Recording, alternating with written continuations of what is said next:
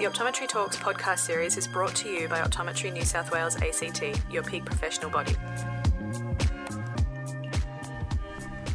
Hello, and welcome to episode 3 of Optometry Talks. I'm Andrew McKinnon, and today we're talking about taking a career break, what you need to know. If you're on a break from your optometry career, this podcast is essential listening. We get a lot of questions during renewal time about what to do if you're taking a bit of time off from optometry. There's a few key pieces of information you really need to have to avoid the pitfalls. And the problem is that some of our members are not aware of them. Today I'm talking with two of the team here at Optometry New South Wales ACT, Paula Catalinic and Audrey Malloy, both of whom have taken a career break when their kids were little. Audrey, how are you? Good, thanks, Andrew. How Paula, are you? good afternoon. Hi, Andrew. Doing well. Um, we've noticed an increase in optometrists taking a career break for family reasons. Why do you think that is? I think one of the main reasons is that we've got an increasing number of women entering the profession in recent years. So, if we look at our membership, currently over 70% of our 30 to 40 year old members are women, and we're seeing a trend towards taking a period of parental leave, usually around five to 10 years after uh, they've started their career. Um, but it's not just women taking breaks either. We're seeing more dads taking parental leave, and we now have lots of members that take a break for other reasons than family. So it might be things like research or a year overseas to work or travel. I'd like a year overseas to work or travel. Um, Sounds good. Audrey, when people go off on a break, um, there's a number of things they need to consider. Can you just walk us through the big ones? Sure. Look, Andrew, I think uh, I'm not convinced that people really understand the Optometry Board's registration requirements or the way indemnity insurance works when you're on a career break. All right, look, why don't we talk about the board's registration requirements first? Okay, well, look, I think the first take home message is we strongly encourage all our members to maintain practicing registration throughout their career break. So if you change your registration status to non practicing, it might seem like a good idea at the time, but it's effectively giving up your registration when it comes to re entering the profession. Uh, and we get calls from members who, through, for, through various channels, have been advised to let their registration lapse or change over to non practicing registration with a view to picking up the registration down the track. However, if you let your registration lapse for longer than three years, it's just not a straightforward process to re register. Paula, if I can just come back to you for a minute, there's a couple of main requirements you need to meet to maintain registration, those being CPD and recency of practice. Can you talk us through the CPD requirements? Sure, Andrew. So, if you're planning to take a career break for the majority of a registration period, you can apply in special circumstances for an exemption from the board's CPD requirements. This might be for family leave, long service leave, or illness. But keep in mind that you do have to notify the board of your circumstances through their web inquiry form. And if you're practicing for any part of a registration period, you still have to meet the CPD requirements on a pro rata basis for that period of time that you actually work. Paula, can I just check something with you? Um, one of the um, uh, things about CPD is that people sometimes feel that they can only take a leave in one registration year. Do you know if that's the case, or can you spread that leave over a couple of registration periods? Um, certainly, you can take it more than once be- when you have more ch- than one child. Um, and our experience has been that you can take it over over more than one registration period in the past. But if What you're have you found? Um, like like you, um, it seems that it seems that because it's a little bit unclear, Mm-hmm. um, but it seems the experience our members have had who've talked to us is that yes, you can spread it over more than one registration period.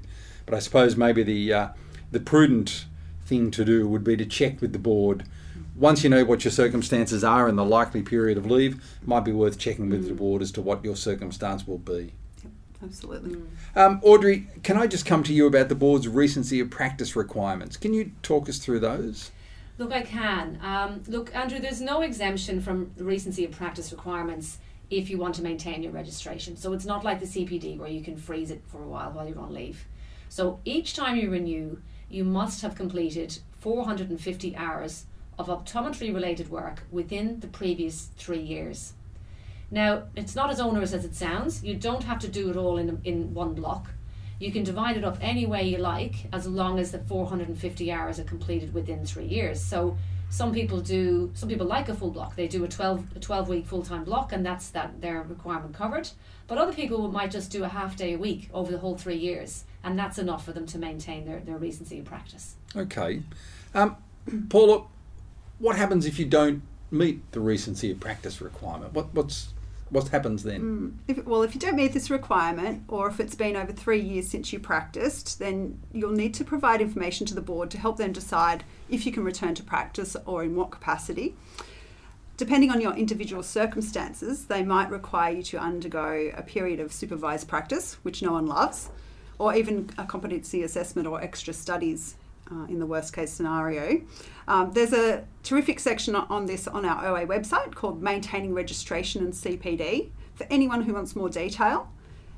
Because everyone's different, um, we're only a phone call away to assist you um, to talk about your individual circumstances.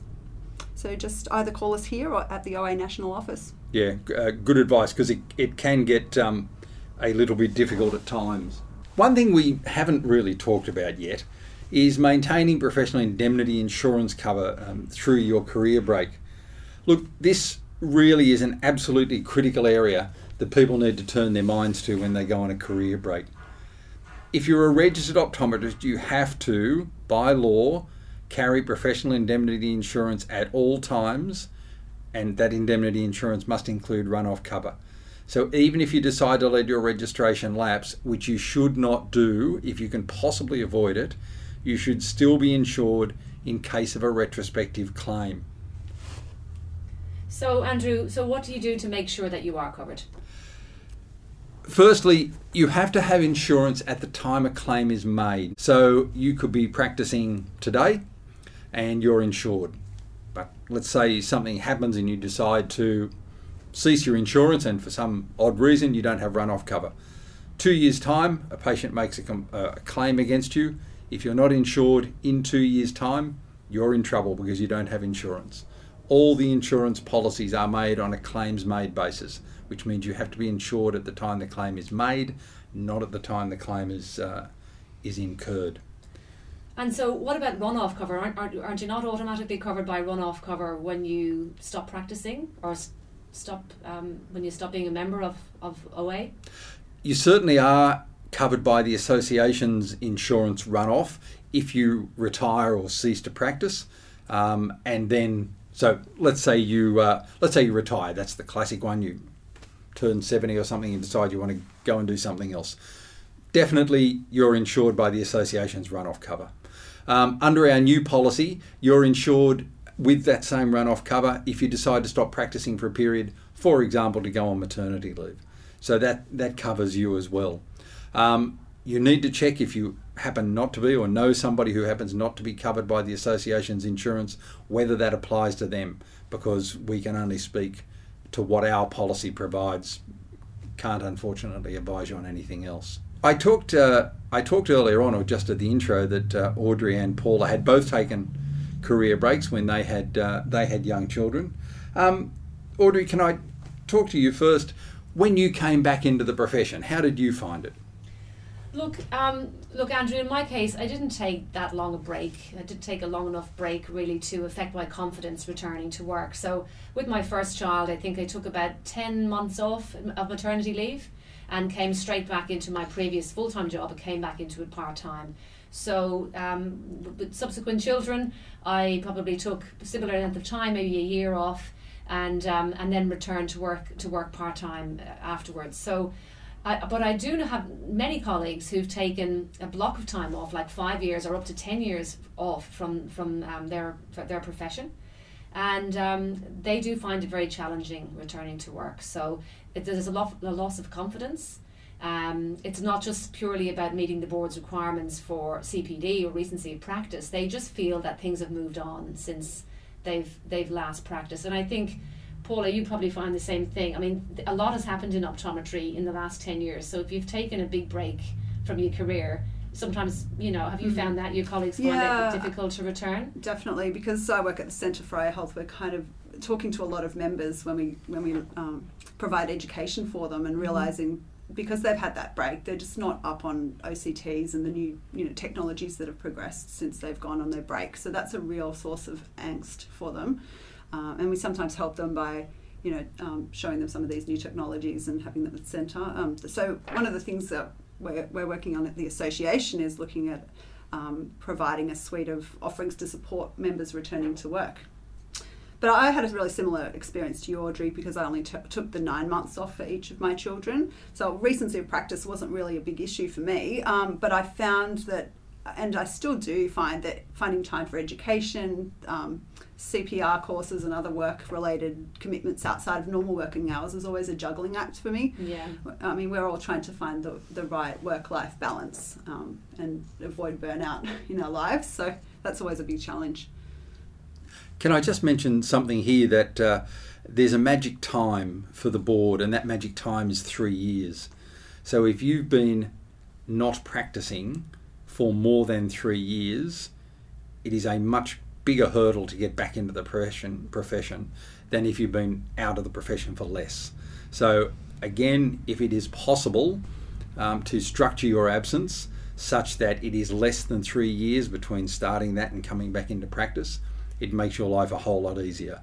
It's not impossible to get back by any stretch of the imagination. You can do it, uh, but if it's less than three years, you can come straight back in, no questions asked, resume where you left off.